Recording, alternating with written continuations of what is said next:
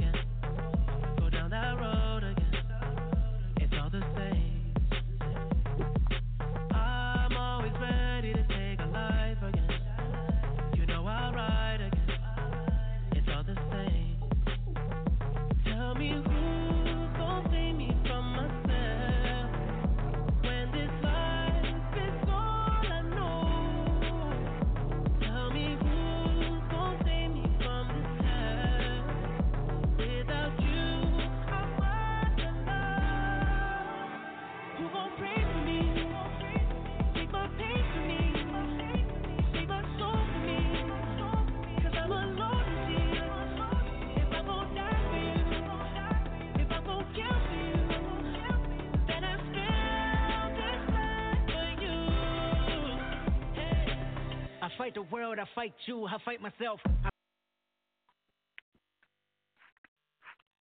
All powers to the people, all powers to oppressed people, African power to an African people, and black power.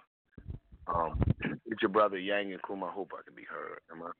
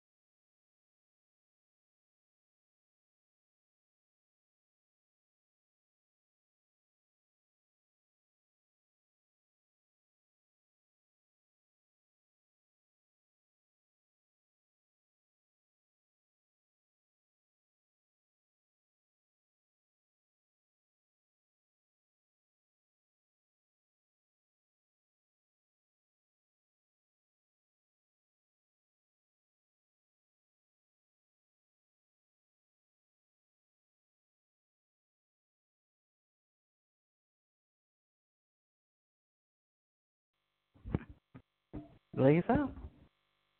All power to the people. You know what? We did a all powers to oppress people, African power to an African people, and black power. We did a whole show. And now, you can hear us now, Chief War. Now, we just did a whole show that was not recorded. So, How's that possible? It is possible. okay.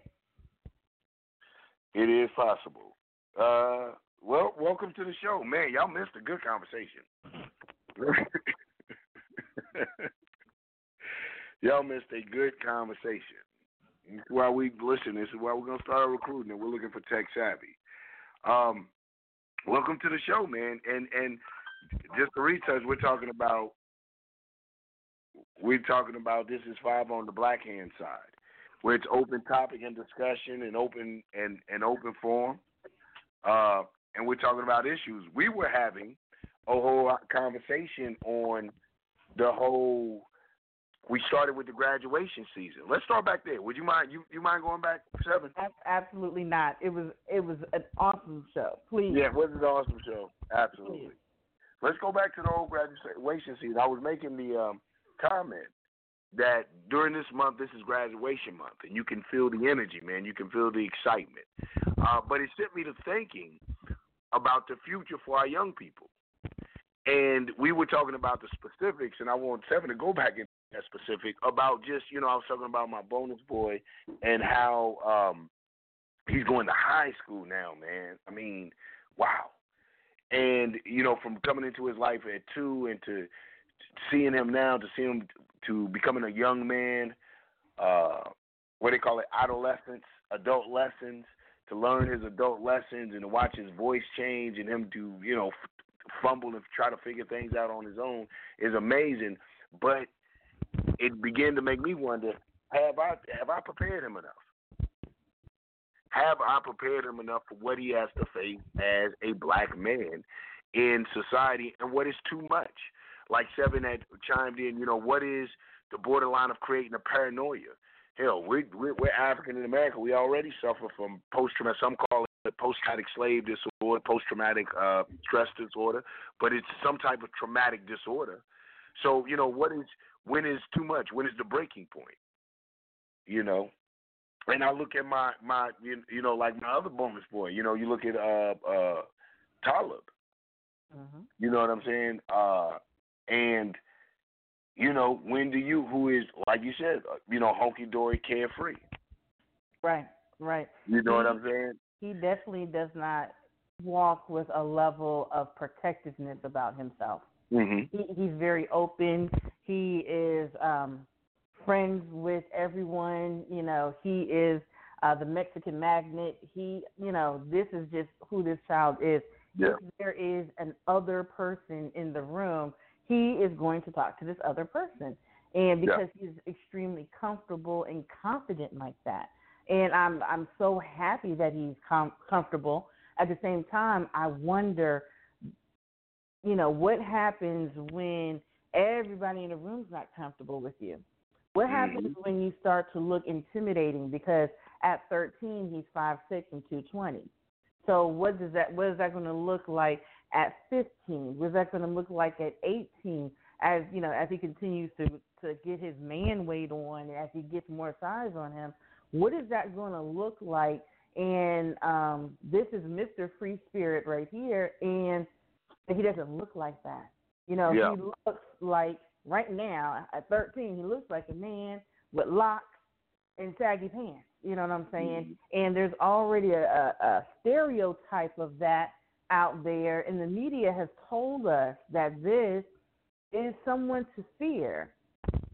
This child, there's nothing to fear about this child. He is, well, maybe, but you know, in general, there's nothing to fear about this child because he is is not violent. He, you know, didn't grow up in no hoods. He don't know nothing about that. Okay, um, but yet he likes to bounce his music when he wants to.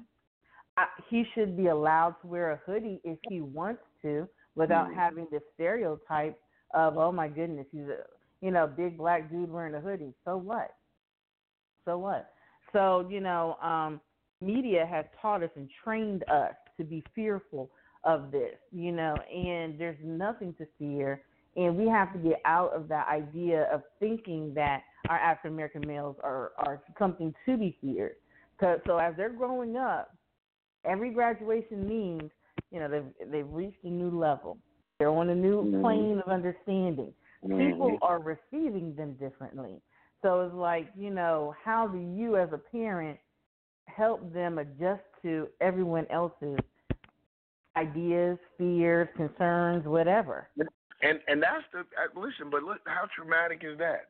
Why Yeah. do you, you know you you're looking at we're asking our children to be Yeah.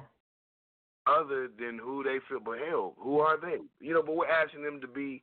We're asking them to really live their whole life. The black man, the black woman has living that has lived their whole existence in America being conformist. Yes. Always living on the am I too black? Yeah. Can you imagine? I don't think anyone has knows what type of burden no other race outside of us knows what type of burden that is to carry. To wonder if you're too much of yourself. Am I too Mhm. black? An Arab might know what you're talking about, but outside. Yeah, yeah, you might be right. you might be right because I even discriminate. Yeah, I was on the bus one day, brother. Got to talking a little too fast. Right, brother. Don't use that bathroom too many more times. You got two times, brother. You know, I know I'm not right, but hell, Yeah. Oh, but outside of them. yeah, you might be right. I forgot about it. I forgot about it. I forgot about that. That's been ruined for all of them. Yeah. Yeah. Mhm. yeah. But you know what? That's Yeah. because something has happened, okay? Yeah, that's put them right. something major You gotta has be free- happened. Yes. and we can see that and we know that and it's very it's very close to our understanding and you know not enough time has gone by and so you know this is when we're talking about you know having this african american experience we have Mhm. to make sure that we're not doing the same thing we can't give them reasons to say you know oh but look at what they did oh look at what they're doing you know look at what they're doing to Mhm. themselves you know so we have to Mhm. begin to change that programming, you know, and of Mhm. course that takes time, takes energy, it takes intentionality, and it's not about conforming to them. It's about living up to the highest of ourselves. You know, we're we're not, we're not all vibrating on this high woke energy, and we need to. We need to we need to really make it a mission of saying, okay, look, we're not going to accept low level behavior anymore. I know you can do better. Let's do better. hmm Well, it, it it comes into like you said, what you were saying earlier when we weren't being recorded. And I thought it was just man right on time. Buying into the American dream. Yes. See, the American dream promotes an individualism. It promotes, you know, indep- individual success, independence, and all of these things. You know, so we buy into that and we pay into that, not not really understanding the odds of it all. Not really because mm. we haven't, you know, from hell being brought over here. But I'm not even talking about from the my of the transatlantic slave trade to the whole chattel slavery issue we're talking about. I'm just talking about current now, contemporary. In our schools now, and how in our society, in our communities, we don't begin to train our children to be um, productive, uh, like productive, prosperous um, go getters collectively. Right. You know what I'm saying? We teach a man to buy into that American dream, go get it at any cost. Yep. And like you and I were talking about, we see you paid what you said the American dream was at sixty to retire with the gold watch and sit somewhere. Oh yeah, yeah, Yeah. yeah, yeah. That's that's the dream. Go to That's the college, dream. get the debt, get the house, get in debt, get the car, Mhm. get in debt, Mhm. get the Mhm. job, 40 Mhm. hours a week, forty years. Period. After that, you go home and sit somewhere. Yeah. Sit somewhere. Go Yeah. fishing. Yes. Go learn to play golf. Take up a hobby. But the American reality is, you know, like I said earlier, American reality is, may I take your order? American reality is half of the people, African American males, don't Mhm. live to collect their Social Security and Anyway. get to retirement age. Mm-hmm. So basically, Mhm. you working to finance somebody else's dream because the African American males don't live that long because they're not taking care of their health. They're in hazardous occupations. They're in hazardous neighborhoods and that hazardous environments. And so, you know, even that Not the one, yeah, not the ones that work right. What did you say, 65? yes, Yeah, yes. not the ones that work. Shit, the Yeah. niggas that don't work live forever. I never understood. okay, okay, living off the system. You know, we Right, got to work. right. On that. we have to work on that. You right, know, right. We'll get um, it together. All praise is due. I'm listening. Uh, I was listening to myself, and it was talk. I I was just like, man. I, I said we have to. Everyone should be woke, operating awake. And I'm like, okay, well, who's waking up people then?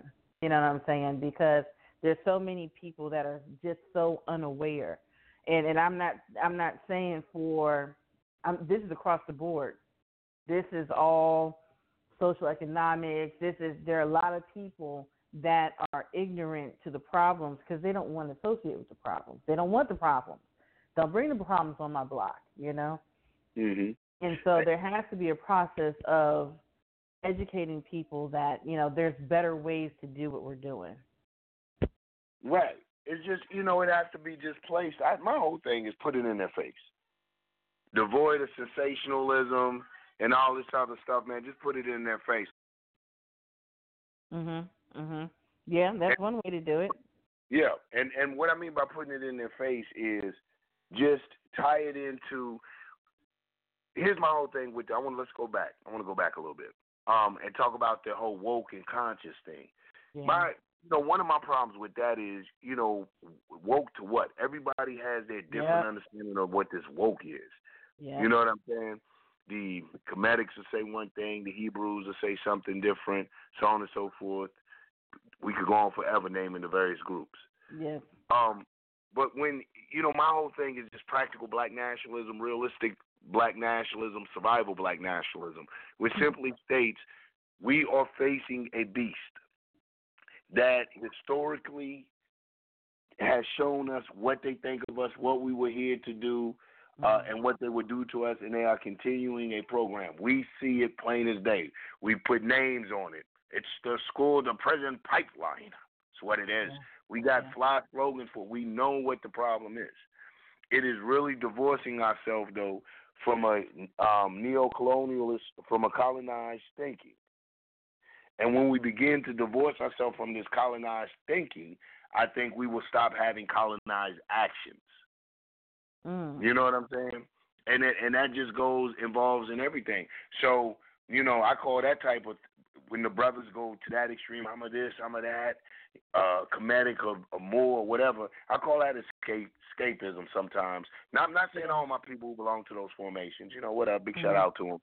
You know, Mhm. but escapism for those to not have to address the real problems that we face as Black African Americans here. Mhm. You know what I'm saying? And so that's what I mean by putting in face. Where the programs that just teach them how to budget, teach them how to budget some food stamps. Mhm. Shit is real. People give me they miss budget. I don't know when's the last time you've been to the grocery store behind somebody, one of the the younger sisters or brother with it's ridiculous. Have you seen it? Yes, I have, and I, I was, and I'm sitting there with my little four or five things in my cart, and their cart, they got two carts. I've seen them with two carts, Yeah. and I'm like, all that food would go bad in my house. You know what? It, It- gets it- wasted. It's too It much. would. It's not know? gonna go bad because all it ain't everything in there is a preservative. It's, it's what they do. Preserve everything in. I ain't even mad if you're doing it, sister. If that's your brother, if that's your only ride to the grocery store and that's what it is, you gotta get it all in one wop. Get it. But Mhm. I'm looking at the thing and I'm like, see, we need classes. Yeah, we do. You know, that's colonized think. To me, that's colonized thinking. I mean, man, you can't. There's no substance, nothing in that thing. And like I said, it goes back to what I'm always telling people. You you you you feed your child cocoa puffs, sugar Yeah. puff much much. Yeah. Then when he's on his way to the bus, you give him a pop tart, yeah. and then you know he gets to school and he's bouncing off the wall. And you let these white folks talk about he need Ritalin. And now you just needs a proper diet. He shit. That's what sugar does. Yeah, yeah, yeah. and you give it to him. You know, I That's don't. damn right. And you give it to him. You got him all kind of drugs, sugar, Ritalin, Yeah, all Yeah. kind of stuff. The boy don't know whether he's coming or going. yeah. Sugar is a drug, y'all. Just, just Yeah. in in case they didn't tell you, you know what I'm saying? Sugar is a drug, caffeine is a drug, all this stuff. And we're juicing our kids up so early and we getting them on these drugs so early that by the mm-hmm. time they do hit puberty, when their body is naturally going through a chemical change, they their body is all jacked up, don't know up from down. And then we mm-hmm. wonder why, as you know, these teenagers are so violent, why depression is so prevalent, why suicide is mm-hmm. real, um, and it's because their body, after we have been jacking their body, we jack them up, we put them up high, we put them down low, we let them crash off these sodas, we do the whole nine, and then by the time they get where their body is supposed to do these changes, they don't have any coping skills, they don't know how to handle it, and this is where we see all of our problems pop up at. Yep, a lot of them do. But you know, it comes it easy in the house because you know bad, you know those bad habits. A lot of our youth. Here's what I've come to understand: why a lot of times it's hard to confront the youth, and not confront them. I mean in a hostile manner, but I mean just to address some of their issues because they're reflective. They're reflective. Yeah. You know what I'm saying? If I'm sitting here, you know, uh my son's eating all the cocoa puffs and all the junk, this and that, you know, and then I should bring my 900 pound self in there. yeah, You know what I'm saying? Can can I be real? absolutely. You know, if my son, if I'm, if my son's dropping out of school, and he, boy, what you all you do is uh play video games and smoke weed while I'm puffing a blunt. Right. We're smoking so much. Right. I mean, so it's a lot of times it's hard to confront them on things because it's reflective. So what you know, this is we do talk about African communalism. We talk about um things of that nature. You make it a communal effort. Hey man, you know what? I know you burning, you be killing yourself. This shit is no good. I'm burning. It's no good. Mhm. Let's quit together. Let's cut back. Tell you what, you know what I'm saying? Let's go in on a community sack, and this is the only thing we're gonna pinch off of until we get done with it, or whatever. You know, whatever creative little way you got to, but make it. Let's get out of that's there again. Going to my colonized thinking. Let's get out of that authoritarian type of thing. You know, and I know that worked for us for a certain degree. Do as I do, not do as I say, not because I do. That worked with our parents because they had a village to back it up. Yes, they did. They You know a I'm saying? lot of backup. A They lot had of a backup. lot, a lot of backup. Yeah, yeah, absolutely. Right. We don't have that backup like that. Mm-mm. That's You because know. we separated ourselves. You know, back Mm. in the day, I mean, even though I was an angel, a perfect little I'm angel. sure. I'm uh, sure. back in the day, if you were caught out there getting in trouble, whoever caught you got you. And then Yeah. they would take you. I mean, when I say got you, I'm talking about you get paddled, spanked, lectured to death. You'd be like, no, please beat me. You know, like, Mhm. no, no, no. And then they would take you to your mother. And then your mother would beat you twice, okay? One, for whatever you did. Two, because someone else had to correct you. And Mhm. then she's going to tell your grandma, your aunties, oh, I can't believe this. Other, it meant something to not want to embarrass your family, not to get caught out there, not to want to, you know. Now that same type of community pressure to do good isn't there. Yeah. We Yeah. had it wasn't just our parents saying be good. We had community. Miss Jenkins was up in the window looking at everybody. The no! Um, I mean, we had people that were watching. Hey, hey, hey, come on over here. Come on, Mhm. don't uh, leave that alone. Come on over here. We had Mhm. people that were actively watching us, actively watching the neighborhood. You know, there was a time when the brothers would all go out and be like, "Hey, we're going to be seen walking this neighborhood." You know, Mhm. and we want everyone, including the police, to know that we are here. We're here. So mm-hmm. you don't have to be here. You know, knuckleheads, y'all can't be here. So, you know, there was that community aspect. So, you know, communalism isn't just about cohabitating, but it's about looking at, you know, your neighbor as your own. Absolutely. Looking at each household as your own household and being concerned and everything. And, you know, because people, when I'm out working or when I'm out in the community, people talk to me and everything, and my mother be like, "Well, you know them? No, I ain't got to know them." You know, people see me with the children. Oh, is that your child? No, they're all of my children. What are you talking Mhm. about? And Mhm. so th- when you stop seeing the us and the them, and you just start seeing us, the way that you operate changes. Yeah. Yeah. Yeah. When you stop seeing the us and the them. Correct. And when you stop right. Right. And then you'll stop seeing see when we stop seeing the us and the them, we'll stop seeing the them as an enemy. As Correct. a potential threat. Correct. You know. And then that gives us also a little more patience too, because Mm-hmm. we know like, in, in our individual families, there's always that one crazy one, a little off, you know, a little special. What do we do? We just look. We keep them away from the children, and then we keep it. You know, we might give them their plate. We have to understand that they make a big mess, but we're patient because that's part of our family. Okay. Why yeah, we Lord, that well, you'll get yelled at in my in my household. You get yelled at. You be over there, at crazy mama come on. Okay. Okay. Okay. Y'all know Charlie off over there setting off firecrackers. You know oh, that boy done been to Vietnam. you gotta get everybody killed. You know? Right. you trying to get everybody killed. Everybody killed. Okay? Yeah. And at the and at the same time, in the middle of all that, we knew that that was family. yeah. Yeah. When did we stop caring about each other like that? See, that's my question. Was it the drugs that made us stop caring about each other? Um, as was it the social economic divide All that that. made us stop caring about each other? You know, um, there was something that happened where people said it's better for me to be with me, and that's what they did. Man, they took out. They took out when when we integrated. They took out. I'm not gonna say the best of our community, but the more prominent. A lot of shopkeepers, a lot of the more prominent, a lot of the uh, uh, more, you know, the teachers, the people that could afford to leave certain neighborhoods. And all the time they left the neighborhoods, it wasn't because they wanted to be white and they wanted to live next to white people. Sometimes, unfortunately, not in the later days, not in the early days, in the later days, sometimes, unfortunately, those that tried to stick around after a lot of them had left became targets. Mm-hmm. You know what I'm saying?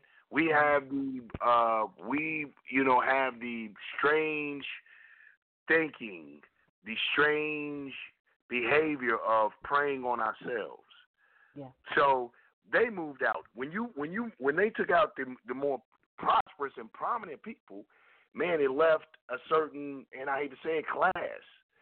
And then you and introduce into this class the despair, the destitute, because like you didn't took a jobs and shit are leaving now, and this and that. The money's gone, so industry dries up.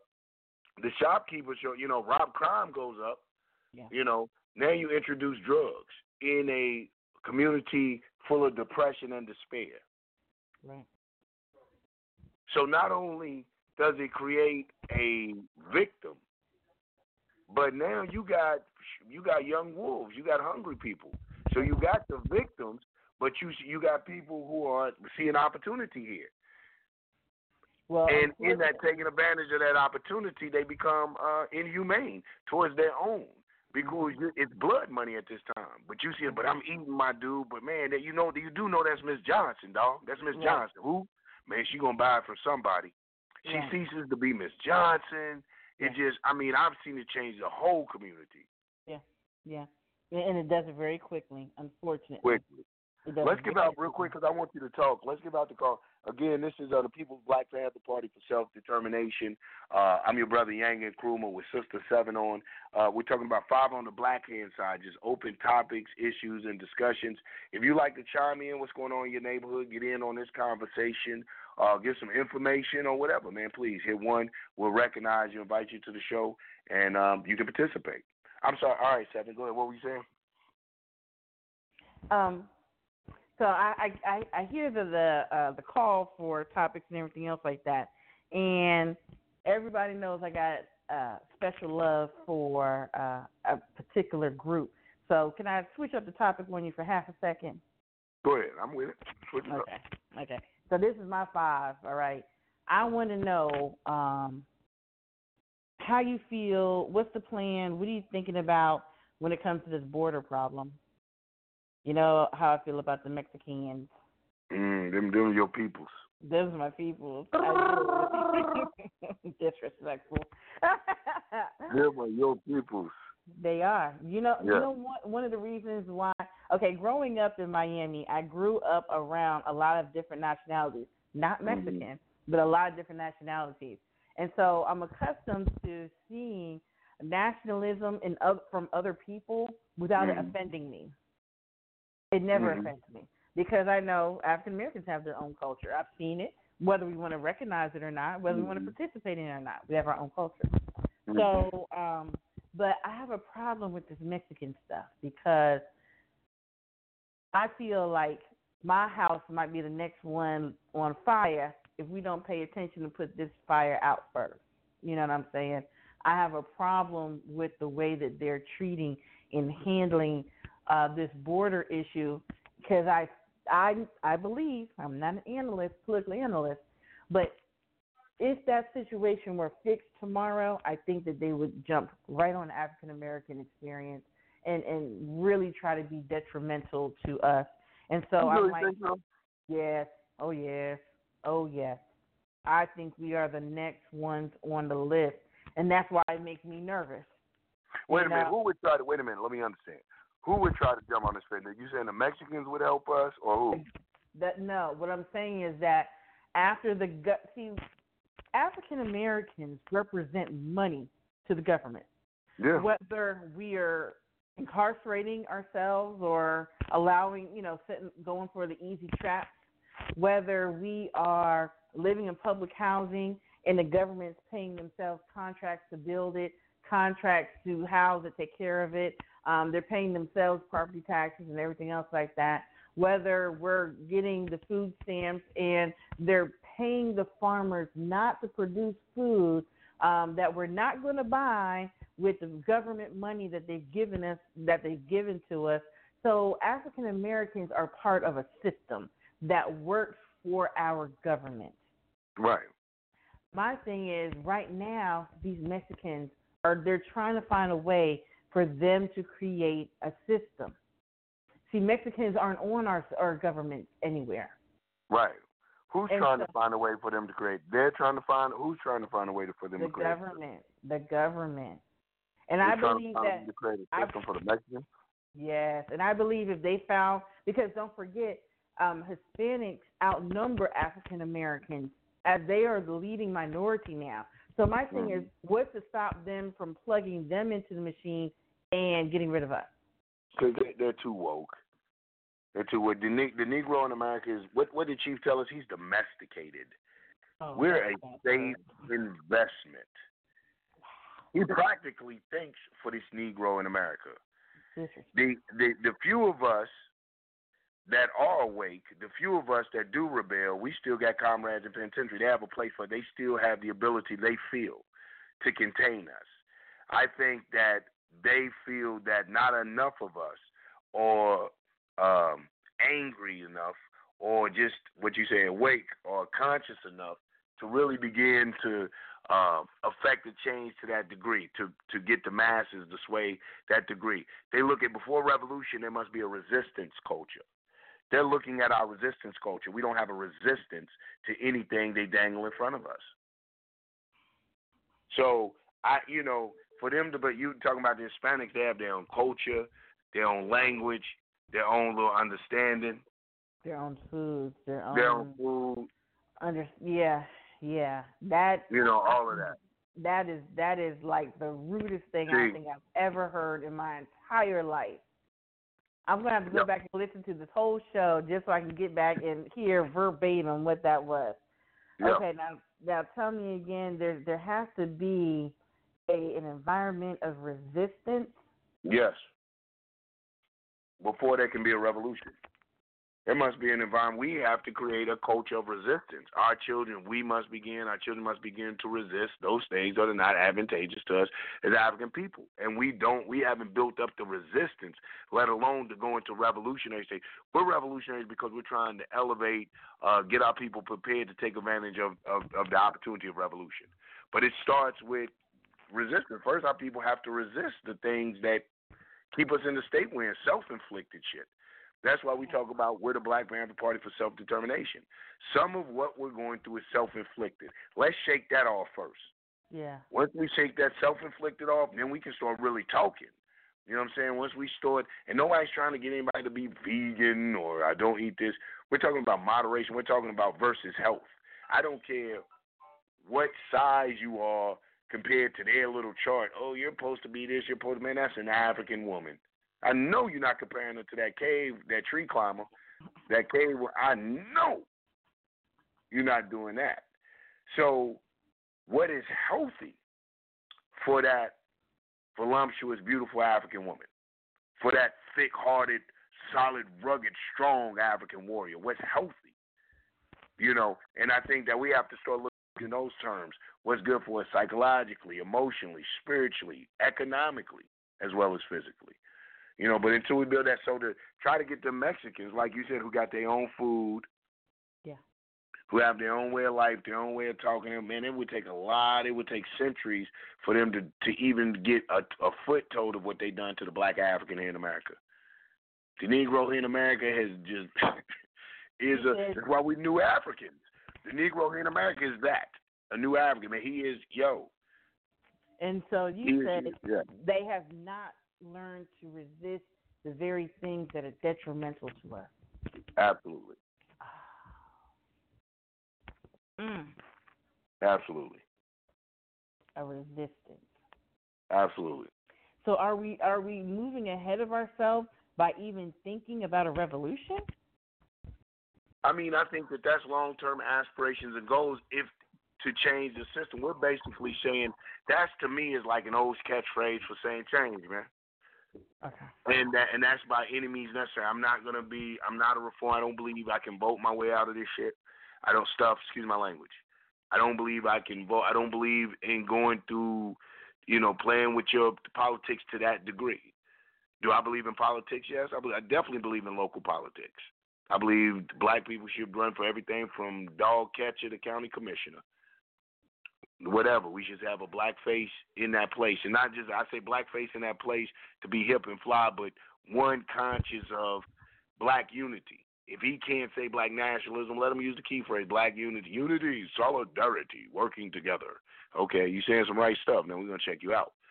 But, um, yeah, until we, but until we get the, the, the culture to resist, you know, the things that get because we buy into the American dream.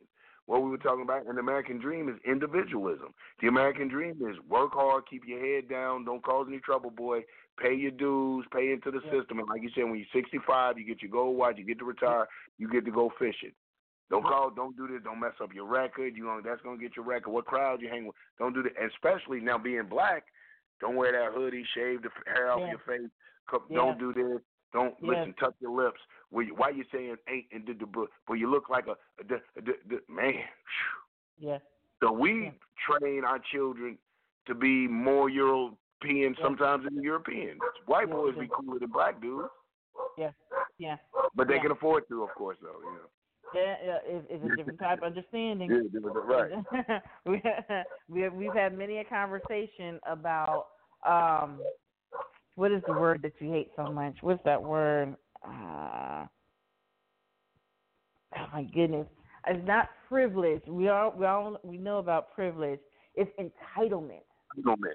Entitlement. it's entitlement. We we you know what are you entitled to? What is yours without question?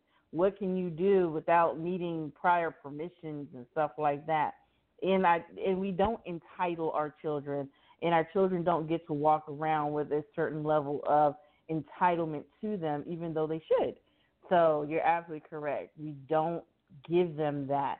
You know, there there are a lot of we give them fear we give them concern.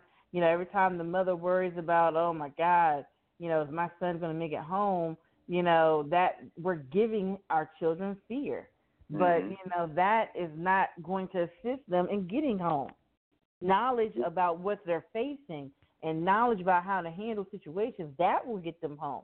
But the fear, that's not going to that's not going to help. No, them. it's not. And see, and that's what I mean. So the, but you know, it's the entitlement for for what thing? And that's the other thing when we're talking about the Mexican Mm-hmm. uh, and the black thing. Um, you know, we feel entitled, and we should feel entitled. We built this country. We want a lot of things. Mhm. So they dangle. We have there's a lot of carrots, carrots they can dangle in front of us. Mhm. With my Hispanic brothers and sisters, and I hope I'm not being too racist. I'm just keeping it real, man. They'll still wear a Run DMC shirt with cowboy boots. Hell, they care. They, hell, they care. They have their own. yes. You know what I'm saying? Yo, Yeah. you be seeing them in the laundromat with the wed the little girl with the wedding dresses on and stuff. If it. They don't Yes. care nothing about that. So you can't. So what? What carrot can they Exactly. dangle in front of them to entice? You know what? What? Guess What would they sell their, their soul for? They not Now, you do have some- Mama. They're not selling Right now, you do have some second. It, now I'm gonna tell you, the politics. Now I will say this: I think the politics change, and this will be a good one for War to get in on Uh-huh. because we're in the South, and when I go out west, the Mm-hmm. Mexicans out west are not like the ones we have in Georgia. No, they're not. That's a whole nother animal right There's there. a whole, we went to Texas. There was a whole different type. I Yeah. seen one step out of a F one fifty. They had to get a step ladder for him to get into it. Cowboy had bigger than him. More rhinestones on his belt buckle. Yep. Boy, they were pay. Yep. They weren't like Yep. not knocking and I'm not trying to be stereotype, but they weren't like the line cutting little dudes you see Home Depot cat little dudes. See you laughing. That's what they gonna think I'm clowning, and I'm not. I mean, out there is a different type of you know It's Mexican. So different. It's very different, and they're very serious, you know. Yeah. Um, and everyone takes them seriously, and and, and so it, it's very very different, very very different. So I'm sure. So I would love someone from the West Coast or who has a have had a different experience with them to, you know, how do you feel about it? How do you look at the the the whole thing? You Mhm. know, maybe you know part of their fight about going back across the border and doing those people like that in Texas and California is because they saying, man, this is Mexico. Yeah. You know, you got some cats. I, you know, had seen some brown beret literature one time. They got like we got the Republic of New Africa Right. they got some stuff. I don't know what it's Yeah. called, but I think I think California and Mexico is included in their plans, Yeah. if I'm not mistaken. Yeah. So Well, you know they have their own little thing. Yeah, when I went to Arizona, they uh their presence is very strong and there's special laws in place for states that border Mexico and everything else like that. So Mhm. not only um are the Mexicans impacted, but the Americans that live on that border are greatly impacted. And so it's like, you know, how like I said, when do we start to get alarmed at their treatment? When does that start to bother us? Man, I I mean we're we're alarmed. I'm I'm not alarmed at their treatment. I'm you know, I'm like man that's wrong. Typical cracker stuff though. You know what I'm mm-hmm. saying? But I I can't. It's hard for me to just get overly emotional and say, man, it's just way too much going on in my community, man. Listen, Jorge, I man, look, man, do what you got. I hear you, bro. Do what you got to do. But if you're looking for really that type of support outside of a prayer, uh, I don't know. You know, I just had a pregnant woman murdered by police, and and I'm fighting for border. I'm fighting for the wall. I'm getting young men being murdered. Mm-hmm. You know what I'm saying? I'm fighting for the wall. I, I you know, I don't understand. Like I got, you know, my comrade out there I love. The brother, you know, he he got a Panther formation. I like what the brother's doing. You know, he does put up a lot of pictures. He's really pushing this multicultural, multi-ethnic Panther. If you knew the Panther of old, you would be. We know all of that. We ain't talking about it because we're choosing to ignore all that dumb stuff we felt like they did. We looked at, and when I say dumb stuff, not in the sense of them at that particular time thinking it's the right thing. It's just that's where it got us. Now it's time for black people to pull their stuff together. We got to quit waiting for the great white hope. We got to quit showing that we're the most diverse. Black people always want to be the most go kumbaya with some goddamn body. We always want to show that we the, the most mistreated in mm-hmm. civil in the history of civilization, and we always want to be the first to show that we're bigger than the scars we carry. We can work with anybody. Man, I'm scarred. I don't trust none of y'all crackers. And y'all Mexicans, I got an eye on you too, buddy. I don't know. Opposite, opposite, opposite. Okay, so um, we we have opposite views on that. Okay. Yeah, yeah, yeah. Yeah. Which is which is good. Okay, talk to me. and that's okay. That's okay. Yeah, Because I hear what you're saying. See, the problem is that even though African Americans will stand in uni- in you know in unison with other people, um, very few people stand in unison with African Americans, which is why I'm a black nationalist. Okay, Right. because someone has to be because we have too many African Americans picking up other causes and not saying that they should, and they absolutely should, especially if that cause affects you. But there are many that will completely n- neglect the African American issue that we're actively having. You know, one population, and I'll, you know, I'll say it, I don't care. Um, one population that does this, in my opinion, is the gay community. You Yeah. know, the gay the gay community has lots of resources, um, lots of votes, lots of uh, a lot of things that could be beneficial to the African American understanding and struggle, but they choose to put theirs in a sexuality into their sexuality and into that cause. And um, I understand that why they may do it. They may do it because um, the African American community is not that open with them. It has not, in general, accepted them. But I need them to know, like I tell any and everybody, if your skin looks a little bit like mine, you have my issues. Now you can be over there with the gays, with the Moors. You can be over there with the mom, PTA moms. You can be over there with the bangers. You can be over there with whoever you want to. I guarantee you, if you look a little bit like me, you have some of the same issues that I have. They, and Therefore, they know you that. have to care what I'm doing and what I'm going through. And they know that, man. It's that it's this, you know, homophobic atmosphere in the so called conscious community, man, that has man, them homosexuals know that. You know, Yeah. man, they jumped in my stuff for making a statement that I don't care about a person's sexual orientation if they're black when they can lend them resources. They go through what you just said. Same thing you just said. They go through the same stuff. Man, they got I endorse, I support. I nobody said anything. I understand um really, and especially like places in Atlanta where there is a strong cultural natu- nationalist movement, Yes. and some of it even being masqueraded as black nationalism. And so I do understand why we never advocate, endorse, support, uh, promote homosexuality because I believe in the African family. I believe in procreation. I believe in a man and woman. I believe in heterosexuality. All of that. And that is my open stance, and I stand on that and I die on that. As a black nationalist and a revolutionary and a fighter, I'm not going to question, to save me the trouble, all that, I ain't even going to question your sexuality, partner. Mm-mm, mm-mm. You mm. can shoot a gun. Can you shoot straight? I don't care. I'm not peeping through your window. No, I'm, I'm not looking. I'm not trying to. and when we- You know, right? I'm staying out of all that. I don't know Yeah. nothing about that. Yeah. You know what I'm saying? Even the military had got hip one time. Said, "Don't ask, don't tell." Shit. That's right, Just that's hey, right. look, look. We don't Right. want to know. So I don't want to know all of that. And what ended up happening by us alienating, like you said, and isolating that whole segment Yes. of African people, them white boys, white sissies, grabbed them up and said, "Hey, we can use your economic resources, your manpower, your labor, this and that." And they tell me, I know uh, black lesbians say that the uh, um, they still don't run nothing in that community. Black people, and said, in fact, white homosexual men Yes. hate black homosexuals. They love straight black women. They tell me white homosexual men love straight black women. Say they love to be around them. They say they hate black homosexual men. Mm. So it's a whole. They're going through the whole racist, political bullshit in their own community. Look, man, just stick with the blacks. I ain't saying don't fight your little social Yeah. struggle over there, but you have a black struggle. But some of them Yeah. would participate Yeah. it's just their sexual orientation. And like me, I you know I party. We have a party. I'm not going to admit, never will admit, a, any an open homosexual to my party. Point blank.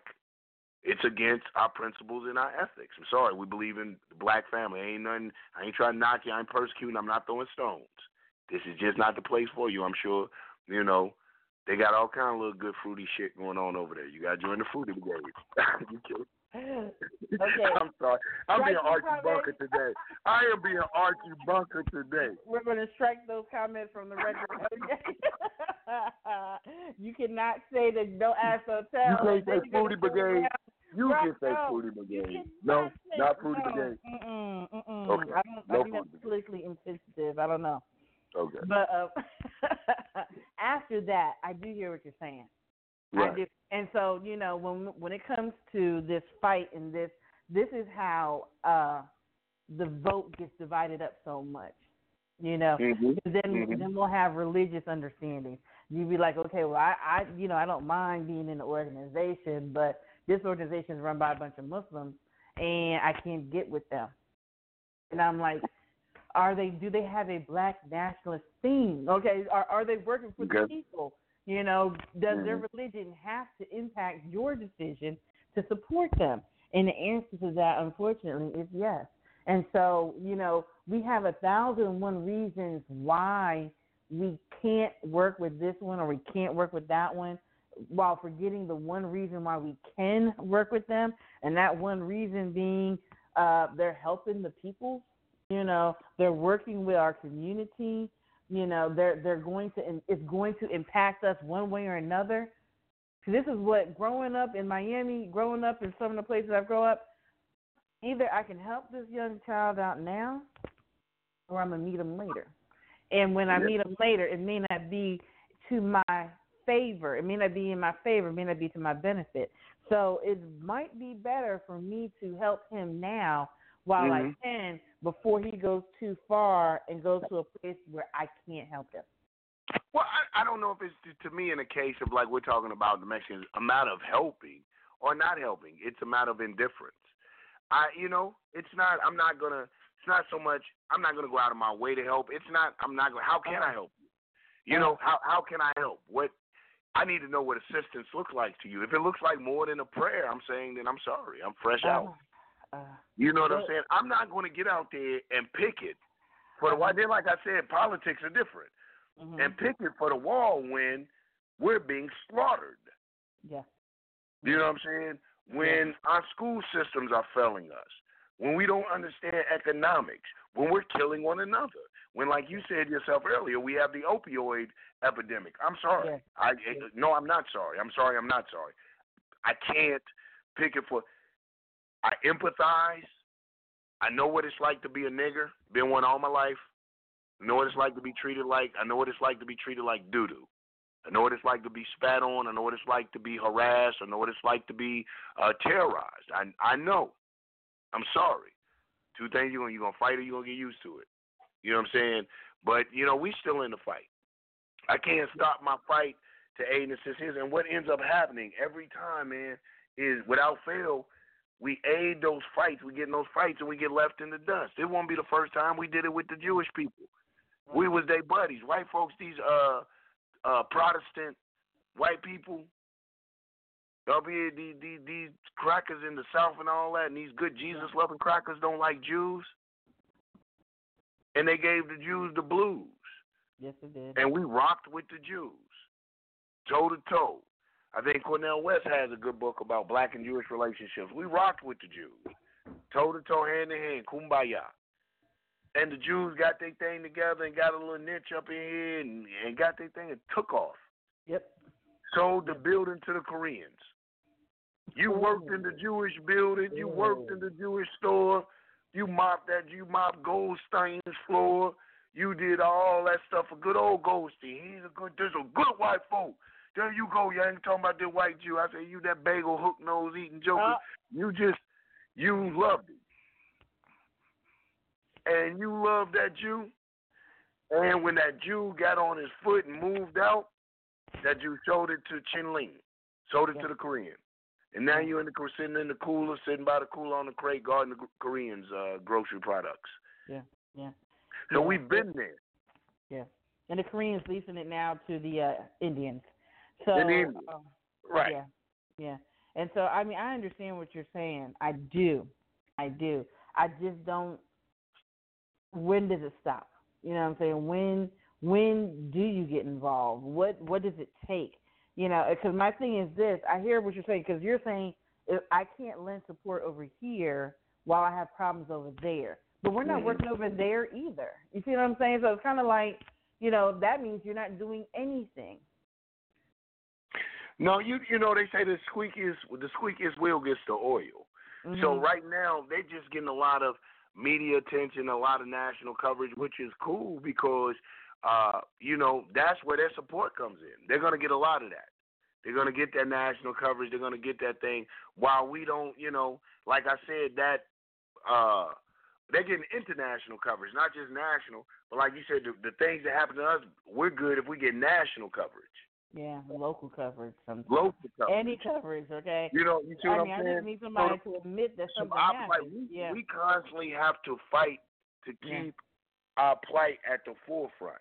Yeah. We're like yeah. the Palestinians. A lot of people forget the Palestinian struggle. Shit, I I read Facebook. I think the Africans on Facebook, the black people on Facebook, are promoting the Palestinian struggle more than the Palestinians. We remember it more than the, the Philistine. You know what I'm saying? So, Yeah. um, the uh, so we're in danger of our plight becoming that, becoming just a gnat on the world ass, like the world is an elephant, becoming a, a gnat on the the world ass. Mhm. You know what I'm saying? Just a a, a, a trifle thing. We have to constantly keep our struggle in the forefront. Never Mhm. forget what you know. Brother Malcolm told us, even pushing towards that, that our struggle become a uh, that we raise it to the level where the world looks at it as a uh, human problem, Right. human rights violation. Right. You know, but we Yeah. have to maneuver through that carefully. Yeah, and you know one thing that I'm I'm thinking about and I'm remembering is um the human trafficking um dilemma that we have. You know, they were talking about I remember maybe a year ago, maybe 2 years ago, they were saying how African American women never get reported as missing. They don't Mhm. get national coverage. Um now if you're blonde, you get national you can get national international coverage. But there's what they were saying is that African American women don't get any coverage. No one looks. No one does anything. They get dismissed, you know, before they're, even thought about. And there was a big push on the trafficking um, of African American women, and Yeah. um, and of course that was short lived. You know, it's gone back into nothingness. But um, that was one of the first times that people said you have to recognize that this is being done um, disproportionately. Yeah. Yeah. Yeah. Mhm. Mhm. Yeah, that that was one of the first times that I really saw them acknowledge, okay, we don't do this proportionately. We do promote this. Um, and then they had they made the changes. You know, some temporary changes, I'm sure to pacify, and it, that's what it did. And so now everybody goes back to the status quo, and we have black women that are disappearing um, and being sold, shipped overseas, and everything else like that. And it doesn't become a matter of national attention. Yeah. Yeah. Yeah. Yeah. That, well, you know, that's how they do. They take it off of, like I said, they, they find way, ways to derail the things that affect us as black Africans here, even with the sisters thing. So to derail that, they'll throw something like the Me Too movement. Right. And it becomes a feminist movement and not a black woman issue. Right. It becomes a woman's issue. And that's Right. cool for the women, but I'm telling black women, you have to tell these women, hey, hey, you know, that's cool. Yeah. Y'all, you know, and yeah, I know, you know, uh, Harvey squeezed on your your breast or whatever. That's cool. Our women have been suffering certain horrors and traumas all the way back. Where's the black woman? Now I was sort and they say, oh, you don't support the Me Too, see, because I don't go into that shit. Now some sisters got some stuff together, and was like an end to sexual harassment, an end to this for black women, an end to something that was specifically and direct. See, I'm not gonna. I'm leery of where we're lending our energy to because it takes away from the attention of the black of it. Like we were just talking about the homosexual movement. Now you got the Me Too movement. You know, I know the sisters did the uh uh because one of the things that took off was I think Black Lives Black Lives Matter movement was Right. uh founded or instigated started by some sisters, very prolific, powerful sisters, if I'm not mistaken. Yes. You know what I'm saying? But it was on a Black Lives Matter type tip. Yes. You know, so they'll get something, and knowing the state that we're in, knowing the state of the black community that the woman is uh, head of the household in a lot, uh, the minority, majority, Mhm. unfortunately, Mhm. of uh, uh, of a lot of these households, to derail that, like you said, they cater to them to also to take that anger to take that where the spirit of resistance could be birthed at, to take that and to put it in something else and challenge into something that they can control. This is why, you know, I watch movements like you said, like the Mexican even dealing with because I you know, I don't want our fire and our energy to be derailed. And I don't want to come off too sensitive, man. Some of that, Or- you know, it is horrific what's happening. Snatching, when you begin to separate families from, we can relate to all of that. It still That's happens to us. It happened in slavery. DFACS still does it. I know people still getting their children snatched from them. Yes, absolutely, absolutely, and it is a snatch, and it is Mhm. a snatch. Yeah, yeah. I, I trust me, and, and so we we do need to do that. And you were saying derailed. I I was going to say diluted. You know what I'm Mm. saying? And so that that seems to be a big problem where the the challenges are diluted. You know, so they're like, yeah, yeah, we'll give you that, but don't forget about this. And you're like, okay, well, let me add that. Let me add this. And every time we add things in, the the main vote, the main situation becomes diluted ev- even more. You know, so it's not just about this. And it's not just about that. So it, it is definitely a challenge. Yeah. It's 100% a challenge, and and we have got to keep that fire driven. But you know, I think that we still have humanitarian challenges. We can't, you know, we can't just sit back and, and allow those things to occur, and then complain about, you know, our own, um, and then expect outside support or at least tolerance or you know change. You know, I think that you can. I think that you can incorporate it. You can incorporate it, and sometimes it's it, it might be good to be incorporated because it does get big attention. So when I'm doing a Mhm. rally for me or whatever, and I'm talking about the border thing and them snatching the child, I can relate that to the DFACS. I can relate that to what we go through. I can show a solidarity, a a, a camaraderie um, for my brown brothers from what they're going through. But you know, I don't know. Like I said, my thing is just how far of a fight am I willing to put up for it? I don't Right. know. Right. I don't know. I don't know if I have the resources, the wherewithal, the manpower, the energy. You know what I'm saying? Nor nor the nor uh nor really I don't want to say care, but but feel that passionately hmm about it. You know, because there's you know you know, there's mixed ends. I have mixed emotions about it. Yes, You know. I'm like some of them. Yeah, yeah. Because you know, at the same time too, we can't talk about, we can't forget about the beef going on. There's been murders. You know, we've been murdered Mhm. Mhm. by Mhm. them. So there's there there's some mixed emotions. There's some healing that has to go on and has to take place. But Mhm. that would, for me personally, that would have to happen before I can really see me going out there with a picket sign protesting a wall or this. I just don't really give a damn about it like that. You know what I'm saying? If they here, they here. If they gone, they gone. You know Oh what I'm saying? I, I, yeah. Ah, yeah. Okay. So I hear you and I feel Yeah. you. I understand why you feel that way. I really do. And I would love to tell you that you're wrong. I, that's what I would love to do, but I can't. Okay? Because that cause I, the reason why I can't is because I have seen us pull attention away from our own issue and then our issue goes away hmm as far as getting on the table, as far as getting on the bills. Um, you know, our issue goes away and their issue stands. Their issue is always going to stand. you know what I'm saying? Their their issue is always going to be there. And so, um, and very few times is the main issue as hard or as difficult as the African American issue. Like white women don't get treated well. They don't get paid equally. They have their own challenges, but those challenges are nothing compared to the African American woman's challenges. You see what I'm Mhm. saying? And so Mhm. that's what I'm saying is that in all of these disparities, African Americans still have it harder, you know. And so, you know, we can't allow them because, you know, they call it whitewashing. You know, we can't allow our our issue to get lost in their issue because our issue is worse, it's harder, and they would love to give it a nice, pretty face. You know, they had a. Um, I remember there was discussion about they were talking about slavery, and they they changed the wording from slavery to I think it was um, workers or servants. Yeah. And um, people were like, no, that's not a servant. That's a slave. A servant is a job that you have a choice. You know, we Right. have servant, we have servants now. hmm You know what I'm saying? We have people that serve now. Um, What we what we need to acknowledge though is that these people here had no choice.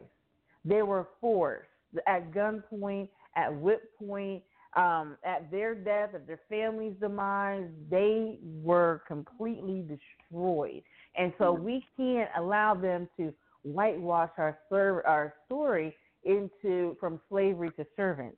You know, because there there were servants. There were indentured servants. They came from Europe. They worked their time, and then when their time was complete, they were released. Okay, here, here are your papers. Congratulations. They weren't treated like animals, and so Yeah. we can't allow that whitewashing of our stories.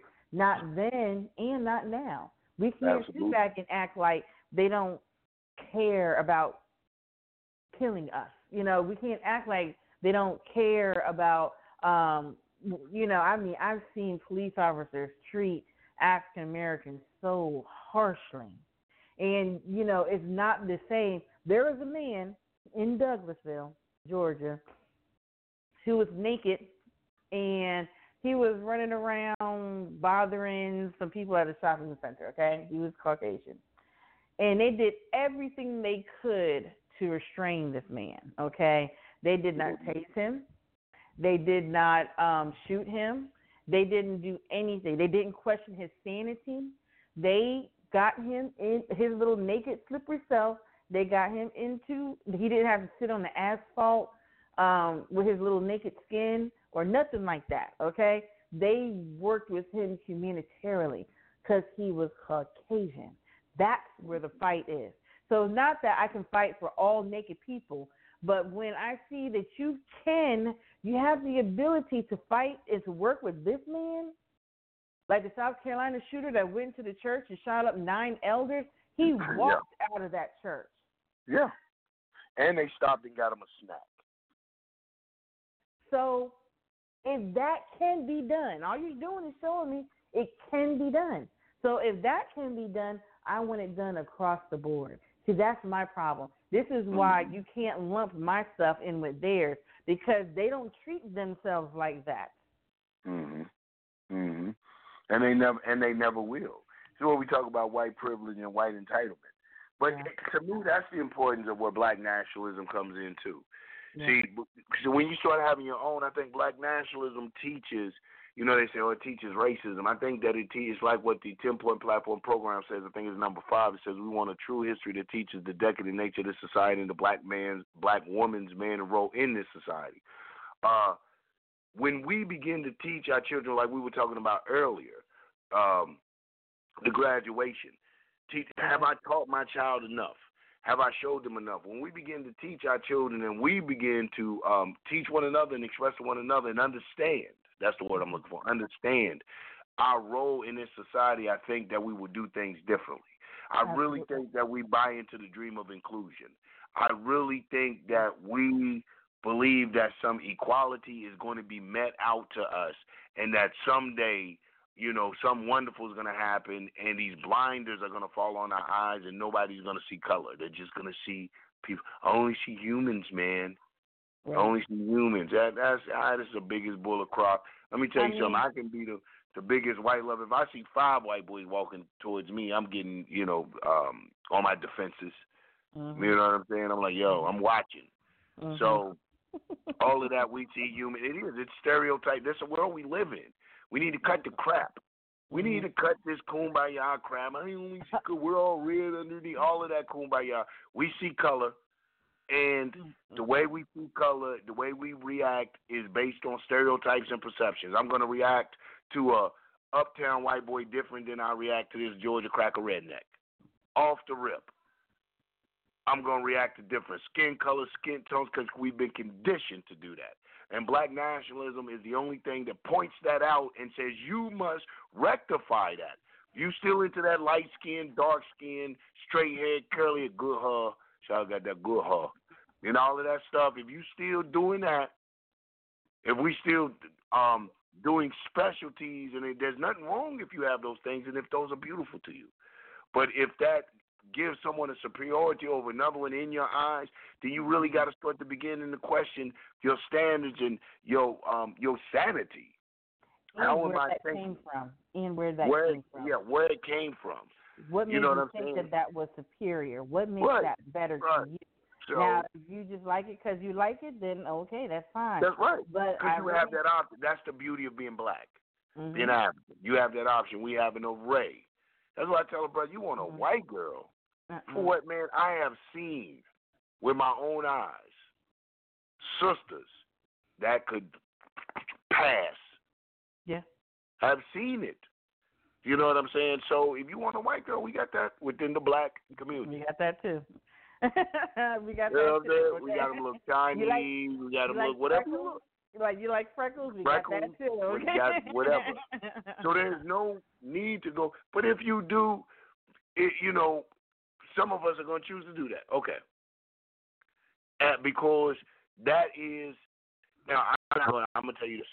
Like a man, you said, can be Caucasian. But if you decide to date outside of your race, marry outside of your race, as long as not Caucasian, and you're a conscious brother or sister, I'm not even really mad at that. I'm not mad at because I do understand it on that level of a multi. And that's a whole nother. Listen, I ain't even gonna get that on the show because then I I don't have enough time to because I really get some hitting on one end. That's some elevated thinking. You know what I'm saying? Let me stick with my black folks on some things for a minute because that's that's that's some elevated thinking. But eventually we'll get to that. But in order to get there, we have to start at step one, and we have to love ourselves. And loving ourselves begins with you as the individual self, and then your neighbor. Here's my challenge, and I'm gonna turn it over to Seven. Here's my challenge. Look, if you don't go learn two neighbors' names, it's my challenge. Go learn two of your neighbors' names. And we come and and I would love to see that and see where that goes. hmm You know what I'm saying? Learn someone's name. Learn. You know, I know you do a a a, a, a lot of uh, business at the post office, Yes. so the post people know you. Yes. Everybody knows me. Yes. hmm See, Everybody knows me. And you know what I do? I um not only do they know me, but I make sure they know what my son looks like. You you know what your so, son look like? Yeah, so Mm. my my uh Russian neighbor that lives two doors down, I let them know, hey, look, this is who I am. This is my boy. This is my child. And they're like, oh, okay. I need you to know one that he is with me. He belongs on this block. He Mhm. belongs in this neighborhood, and he is a child. So if you see him acting goofy, that that's what he's doing. He's being childish. You know, this is not this is not a man, even though he looks and he's built like one. The second he opens his mouth, you're going to know he's not a man. You know, Mhm. and so I know my neighbor's children. I know my Mhm. neighbor's husband and what he looks like, and I know he works and comes home in painter's clothes and everything else like that. So I know basically what should and should not be going on over there. Like I want them to know about me. Now some people say, "Look, mind your business. I got stuff going on. I got stuff going on. I don't need you all over here." At the same time, as my neighbor, I do need you to know what my car looks like. So if you see some people moving stuff out my house and it's not going into my car, I need you to know what that looks like. Exactly. Okay? I know, I need you to know what that looks like. Okay. Exactly. I need you to have my phone number and be like, "Hey, sis, you moving early? Because it looks like some Mm-hmm. stuff's walking out your door." What's the exactly? What's the woman in New York? What was that woman in New York? That Manhattan that got killed, and everybody watched it. Was in the name, heard her screaming this and that, and nobody called the police because they everyone said that they thought someone else was calling the police, and the black Oh, guy was just stabbing the white woman down the street, just murdered. her. Damn, damn. He's running down the street. People looking out the window, watching this guy murder. They got him, of course. I mean, just stabbing her to death, and she's running down the street. Help me, help me, please, please, please. Run down. He's just stabbing her. And everybody went interview when they, you know, interviewed the people on the um, thing. They asked them why did, uh, you know, no one help? And they, everyone said they thought someone else was going to help. That's Someone else they called the police. Yeah. That's insane. Yeah. That's insane. That Yeah. that is case in point why we have to be concerned with each other. Exactly. Not to the point not to the point that we neglect our own issues and that we neglect our own self. But we do have to be concerned for each other. You know what I'm saying? Human Mhm. to human. You know, let let's let's take a moment and, and say, okay, look, this type of behavior, I, I'm just not going to sit back and let this happen to you. You know, I'm not going to just sit back and allow this. You know, th- this is wrong. You know, and so I, I'm going to stand here and I'm going to say this. This is wrong, and I'm going to wait for you know if I need to call the police, I call the police. If it's a sister, you know, I'm the kind of person I Yeah, interrupt yeah. fights. I mean, I, I interrupt a fight. I'll be like, Yeah, I um, think you yeah, have a- we're not doing this. You know, yeah. so yeah, I think every person has an obligation to do that. Yeah. If you know it's wrong, man, it's clearly it's wrong. You see it wrong, you have to like.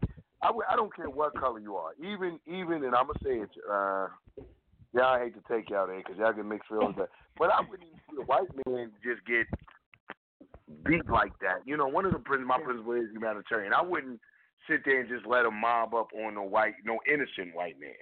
You know what I'm saying? Just you know, a rowdy crowd of anyone.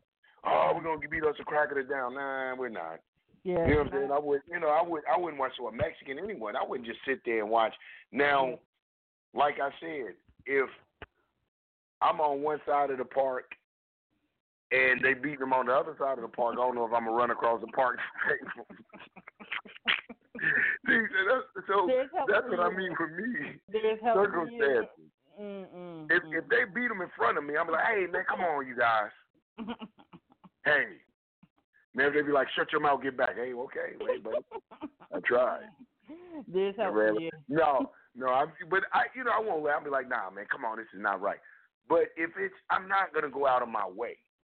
Yeah, yes, you because I- No, I got issues. I've seen you you. know. So I look. You can say whatever you want on the air. Hmm, right. I have, I have seen you go out of your way when you saw that there was going to be some imminent danger. You went out of your way to help somebody you ain't even like. Try to get out of a situation. I've seen it. Were they black? You went to, yes, they were black. They were still Oh, wrong. They were wrong. They were wrong. Okay, okay. I I can't even remember, but yeah, if I if I try to help them, you know, I'm gonna try to help. But They I just did. say that I say that, and I did help. Well, praise God. I you have to tell me about that. Um, I no, but I, I I say this just to say, you know, like I said, I have empathy for them. I have empathy for those. The biggest way I can help you is to help you get this man out of office. I am not going to stand on a picket line. I'm not going to Yeah. you know what I'm saying? Really, excuse me. Go that. Now, this is me on the East Coast. And let me say this I am the national chairman of the People's Black Panther Party for Self Determination, but this is why I love how we operate. Our local parties have a certain amount of autonomy. So our chapters on the West Coast may have a whole different relationship and, and may deal differently. Yeah. So I don't want this to. I'm saying this because I don't want this to deter anyone from thinking, "Oh man, you know, I deal with a lot of Mexicans, this and that." No, check us out. Policies are different. Go to your local. Listen, I'm going to sound like a commercial. Go to a Mhm. local chapter near you. Find out their policies. Find out their things. This is not a national policy. Let me Yeah. state this is that we, you know, if we have members out there that are participating in the protest, whatever, this is not a national policy. You will know if it becomes a national policy. But I'm just saying that for Yanga, the brother Yanga. I'm coming out as brother Yanga today. I think that we our issues uh, are so many and, and, and so heavy Yeah. that we can't afford to take our eye off the ball for a minute. Really. I don't know if you ever play. You ever play dodgeball? Yeah. You play with those orange rubber balls. Mm-hmm. I was very good at With- it. Mm-hmm. Uh huh. Take your eye off that joke if you want right in your face. Yep, you'd wear it. You gonna wear it? Don't. it, it used to have a sound to it. It does. I remember Mhm. they should ban that sport. They used to torture me with that sport. They should be banned. That was abuse. I want to go back and sue the school system to ban that sport. But um, so I say it's like that. We can't afford to take our eye off the ball. Correct. And so, you know, the way that I can support that is, like I said, trying to remove this president, bringing light to the hypocrisies and contradictions in the so-called American system uh, that's supposed to be for the people, But you know, I to go all out Mhm. To um, really divert some energy and effort and resources, financial resources, I I wouldn't do it. I'm not. Mhm. Well, I know, um, you know, my ancestry would tell you one of the best things you can do for that person in trouble is not be a person in trouble. You know, um, that. take care to make sure that your stuff is taken care of and and not to add to that to the issue to the challenge and so um you know sometimes the best way to handle those things is to handle your stuff first you know but really be aggressive with it. See sometimes i believe because the, the because the, the the trouble is so big that we get overwhelmed and then we freeze. We don't do anything. We get stuck you know whether it's stuck in our own mind stuck in feelings, thoughts, emotions, um, just having a lack of uh, blueprint. You know, we're creating our own blueprint as we go. And so, you know, there are times where I have seen um, the the challenge overwhelm us and stop us. And so we have to get to the point where we're pushing forward in in making strides, even small ones, but we're insisting on trying to push ourselves forward. Yeah. Yeah. Yeah. Well, forward. That's the direction. You know, That's- forward is the direction. Yeah. But I think that that's a. I think that that's a good topic. I think that that's hot. That's a, um really an issue. You know that we have to look at and go, what is our relationship with these uh, uh other groups. You know, Yeah. and our helping and aiding them. Is it helping to push us forward? You know. Mhm. And sometimes it and sometimes it is sometimes it can be advantageous. I think sometimes though we have to know when to pull up. We don't know when to get off the ship too. Is a, you know a lot of things. Mhm. We Mhm. we being the you know with being the uh hold on let's go let's go to the call because we got ten minutes and I've been running my mouth. Let's ride to the caller. Eight one eight five seven two two. Your mic is open. Greetings in the name of the Father, Son, and Holy Spirit. This is Pastor Don Jr., CEO of the Entertainment Worldwide Network. Our broadcast network goes out to 3 million households, and I've been listening, man. I'm very thoroughly impressed. It's hard to get in the field every day, two hours, and really lay it down. And a lot of people don't understand the power of this internet.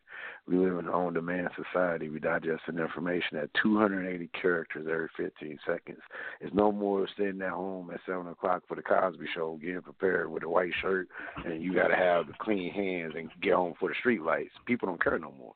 And because we don't have the the, uh, the values that that um, Yeah. there's no police in the police, and at the same time there's no police in our OGs, and we don't have no gatekeepers anymore because instantly the little old lady gets shot instead of us calling 911, we were filming it live.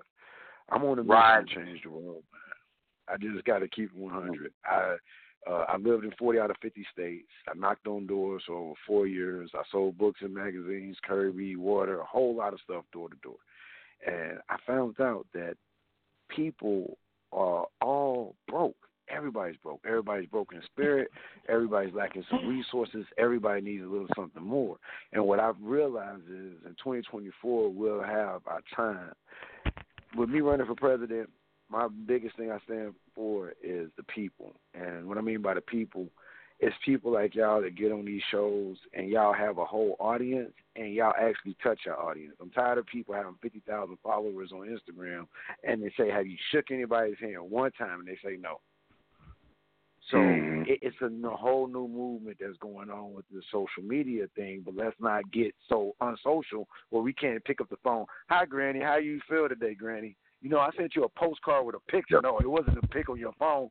It's an actual real picture. You could touch it. You could put it on your refrigerator. Mm-hmm. Those days are lost, and because day by day the analog is not going into the digital property, the values are being lost. So it's not just to make America great again. Yeah, I definitely don't like dude. I can't stand dude. With I don't even. I call him 45. I'm gonna be 47. He's 45.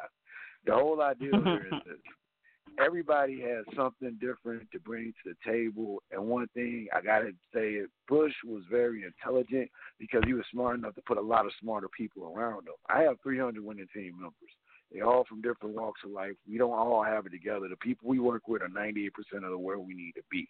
Everybody's always got that age old phrase. I want to put my two cents in. Well, the two percent I'm gonna bring to your life. I've been doing projects. I helped Barack Obama get elected in 2008. I helped Tito Jackson get a Billboard chart of success, and I've been in own my own entertainment company for 21 years. So I understand business better than most. But one thing I do understand when you've been working at a business for five years, and just so happens they now they they going digital and they got an app, and you ain't got a job, and you've been paying your 401k and the business just go ghost everybody's jacked up and people don't talk about those kind of things that's happening because of all this automation. Again, we have to work together. And I say all these things on this powerful platform as a black man dropping out of high school when I was 17 because my mama had a hernia and there was 10 of us living in one house. It's hard times, but I kept it real and I've been locked up over 45 times. Blood gang, all that stuff. I went through the fire, but I'm a pastor now. And I've been pastoring for over hmm. 12 years, so with everything, I, I'm not just jumping out there and just because it sounds nice. I've lived a lot of lives and I've seen a lot of lives lived, but with the biggest thing with platforms like this, if people don't call in and you don't get recorded, you can't get rewarded. It's like you go down to the welfare office and they tell you to bring seven items and you only bring five, and you bring one that's got uh some ketchup on it from last night's McDonald's, you're not getting your your your uh, application yeah. approved, and you can't get mad at the lady because she can't that. get she yeah, gonna lose her job. So, so all these So, things that I'm saying, like y'all listen, been laying I it wanted, down. but you touched on. Listen, listen, Reverend. How you gonna touch on something? And so, and I only got five minutes. You gonna have to call back in, man, next week. How you gonna touch on something and brush past it? I'm running for president in 2024, okay. and then just keep going Okay. like you ain't even said that. I'm like, Okay. okay, is he? we we you gotta know. get past the first election in the 2020. I don't want to step on Okay, nobody's but I mean, toes, but, but you got the exclusive. Okay, okay, that's what's up. Y'all you put it out to your first. people. Believe that. Right. Okay, y'all heard it Correct. here first, man. People's Black Panther Party self determination. Listen, I'm I'm coming down in my last winding minutes, brother. It was. I'm glad you called on. Call you got me, man. Call me time. after the show. Let, let's get together because I listen. You and the sister are on point on what I need. It's gonna take me five years to get it right. I shovel 200 tons of dirt because I've done all this great white collar work, no blue collar work. So I'm doing five years Mhm. on a mineral refinery on a reservation. Everything Mm. about me is doing it for a reason. So at the end of the day, Okay. please call me after the show. I'm not one of those kind of guys that It fly by night. I'm here for you. little. I I heard that. It may be not after the show because it's a little. It is a little late. So it may not be after this show.